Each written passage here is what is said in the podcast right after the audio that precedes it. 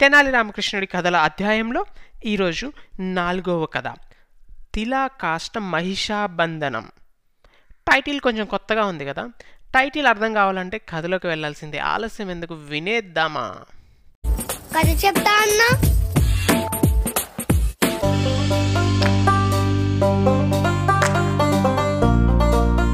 సరికొత్త కథతో వచ్చేసాడు దీపు మామ. ఆలస్యం ఎందుకు? వినేద్దామా?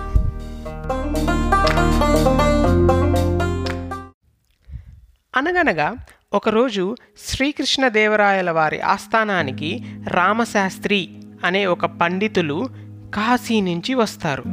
ఆయన చాలా శాస్త్రాల్లో ఆరితేరిన వ్యక్తి అని దేశంలో చాలా రాజ్యాలు తిరిగాడని ఇంకా ఇతర పండితులతో వివిధ శాస్త్రాలపైన చర్చలు జరపడం తనకి ఎంతో ఇష్టమని ఇంకా ఏ రాజ్యంలోనూ ఏ కవితోనూ చర్చలలో తాను ఓడిపోలేదని గర్వంగా చెప్తాడు రామశాస్త్రి రాజుగారితో. అది విన్న రాజు రామశాస్త్రిని తన రాజ్యంలో ఉండమని ఆహ్వానించి ఆయనకు ఉండడానికి సకల సౌకర్యాలు ఏర్పాటు చేస్తాడు. సరే అని రామశాస్త్రి తనకు ఏర్పాటు చేసిన వసతి గృహంలో బస చేస్తాడు. అలా ఒక నెల గడుస్తుంది. వన్ మంత్ అయిపోతుంది. ఖాళీగా ఉండలేక ఒకరోజు రామశాస్త్రి రాజుగారి అష్టదిగ్గజాలను తన పాండిత్యంతో ఓడించాలి అని అనుకొని తానే ఎంతో గొప్పవాడు నిరూపించుకోవాలి అని అనుకొని రాజుగారి దగ్గరికి వెళ్ళి ఇలా అంటాడు. రాజుగారు మీ ఆస్థానంలో అష్టదిగ్గజాలు అనే ఎనిమిది మంది గొప్ప పండితులు ఉన్నారు కదా. నేను వారిని ఏదైనా శాస్త్రంపై చర్చకు ఆహ్వానిస్తున్నాను. చర్చలో వాళ్ళు గెలిస్తే నా బిరుదులను నా బహుమతులను అన్నీ వాళ్ళకి సమర్పించేస్తాను. మీ అష్టదిగ్గజాలు ఓడిపోతే నేను వాళ్ళ గురువుగా వాళ్ళు అంగీకరించాలి అని అంటాడు. అది విన్న రాజుగారు దీని గురించి మాట్లాడడానికి అష్టదిగ్గజాలని సమావేశపరచమని చెప్తాడు.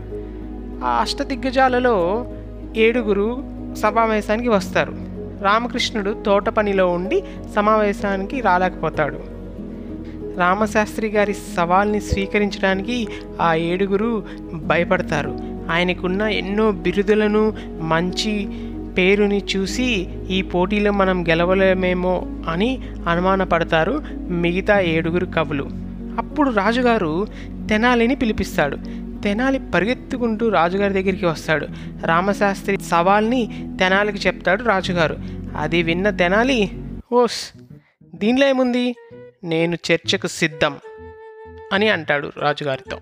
తర్వాత రోజు రామశాస్త్రి మంచి పట్టు వస్త్రాలను ధరించి తనకి వచ్చిన పథకాలను మెడలో వేసుకొని వస్తాడు చర్చకి. తనతో పోటీపడే వ్యక్తి ఎవరా అని చూస్తూ పోటీకి సిద్ధంగా ఉంటాడు. అప్పుడు తెనాలి రామకృష్ణుడు మిగతా ఏడుగురి కవులతో కలిసి సభలోకి వస్తాడు. రామశాస్త్రి కంటే మంచి పట్టు వస్త్రాలను ధరించి ఇంకా వజ్రాలతో కూడిన పథకాలను మెడలో వేసుకొని సభలోకి వచ్చి తన ఆస్థానంలో కూర్చుంటాడు తెనాలి రామకృష్ణుడు.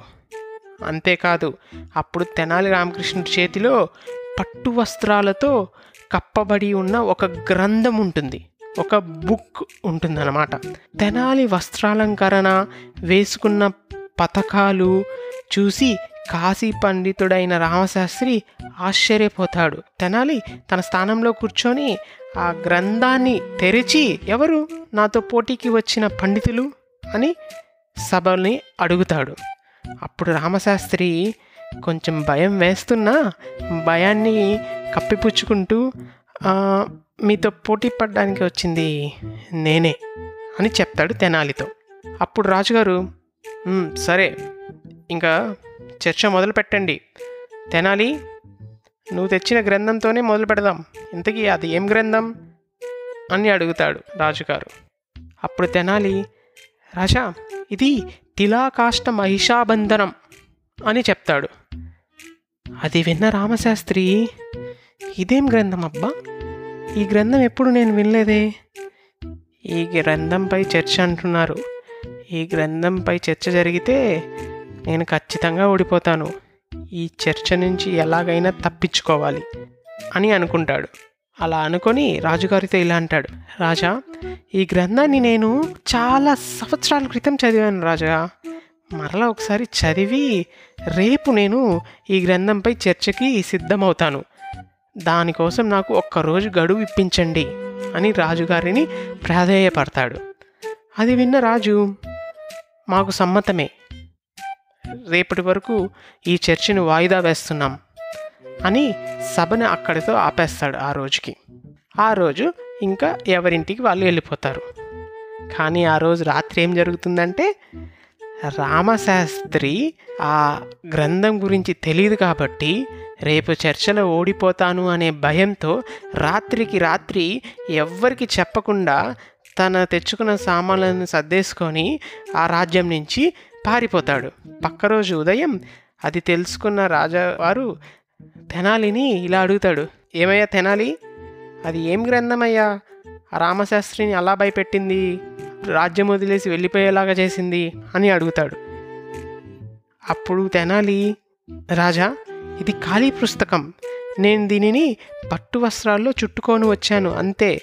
అంతేకాని ఇది మహత్తరమైన గ్రంథమేం కాదు అని చెప్తాడు. అది విన్న రాజుగారు అంటే నువ్వు అబద్ధం చెప్పావా? అష్టదిగ్గజాలలో ఒకరైన నువ్వు అబద్ధం ఆడటం నీకు తగునా అని అడుగుతాడు తెనాలిని రాజా నేను అబద్ధం ఆడలేదు. ఇటు చూడండి. ఇది నువ్వుల చెట్టు కొమ్మ సెస్మే ప్లాంట్ స్టెమ్ మరియు ఇది బర్రెలను కట్టేసే తాడు రోప్ టు టైస్ బఫెల్లో అని ఆ రెండింటిని పుస్తకంలో నుంచి బయటికి తీస్తాడు. అలా బయటికి తీసి రాజుగారికి ఇలా వివరిస్తాడు. తిల అంటే నువ్వులు సెస్మే సీడ్స్. కాష్టా అంటే స్టిక్ కర్ర. మహిష అంటే బర్రె బఫెల్లో. బంధన అంటే కట్టి ఉంచేది. అలా ఇది తిలాకాష్ట మహిషా బంధన గ్రంథమైంది రాజా. నేనెప్పుడు అబద్ధం ఆడలేదు అని చెప్తాడు. అది విని రాజుగారు నవ్వేసి ఓహో మంచి పనే చేశావు. ఇది రామశాస్త్రికి మంచి గుణపాఠంగా మారుతుంది అని చెప్తాడు. అది పిల్లలు ఈ వారం కదా. ఈ కథలో నీతి ఏంటంటే ఎలాగైతే అష్టదిగ్గజాలని అవమానించాలని కాశీ నుంచి వచ్చిన రామశాస్త్రిని మన తెనాలి రామకృష్ణుడు తిలాకాష్ట మహిషాబంధనం అనే గ్రంథంతో చర్చ నుంచి వైదొలిగి రాజ్యం నుంచి పారిపోయేలా చేస్తాడో అలాగే మనం కూడా మన జీవితంలో ఎవరైనా మనల్ని అవమానించడానికి కార్యక్రమాలు పూనుకుంటే వాళ్ళని మన తెలివితేటలతో నియంత్రించాలి. అప్పుడే వాళ్ళు వాళ్ళకున్న కొద్దిపాటి తెలివితేటలతో అమాయకులని అవమానించడం మానేస్తారు. అది ఈ వారం కదా బాగా నచ్చింది అనుకుంటాను మళ్ళీ నెక్స్ట్ వారం మిమ్మల్ని కథతో కలుస్తాను. అంతవరకు సెలవు tata bye bye enjoy your Sunday.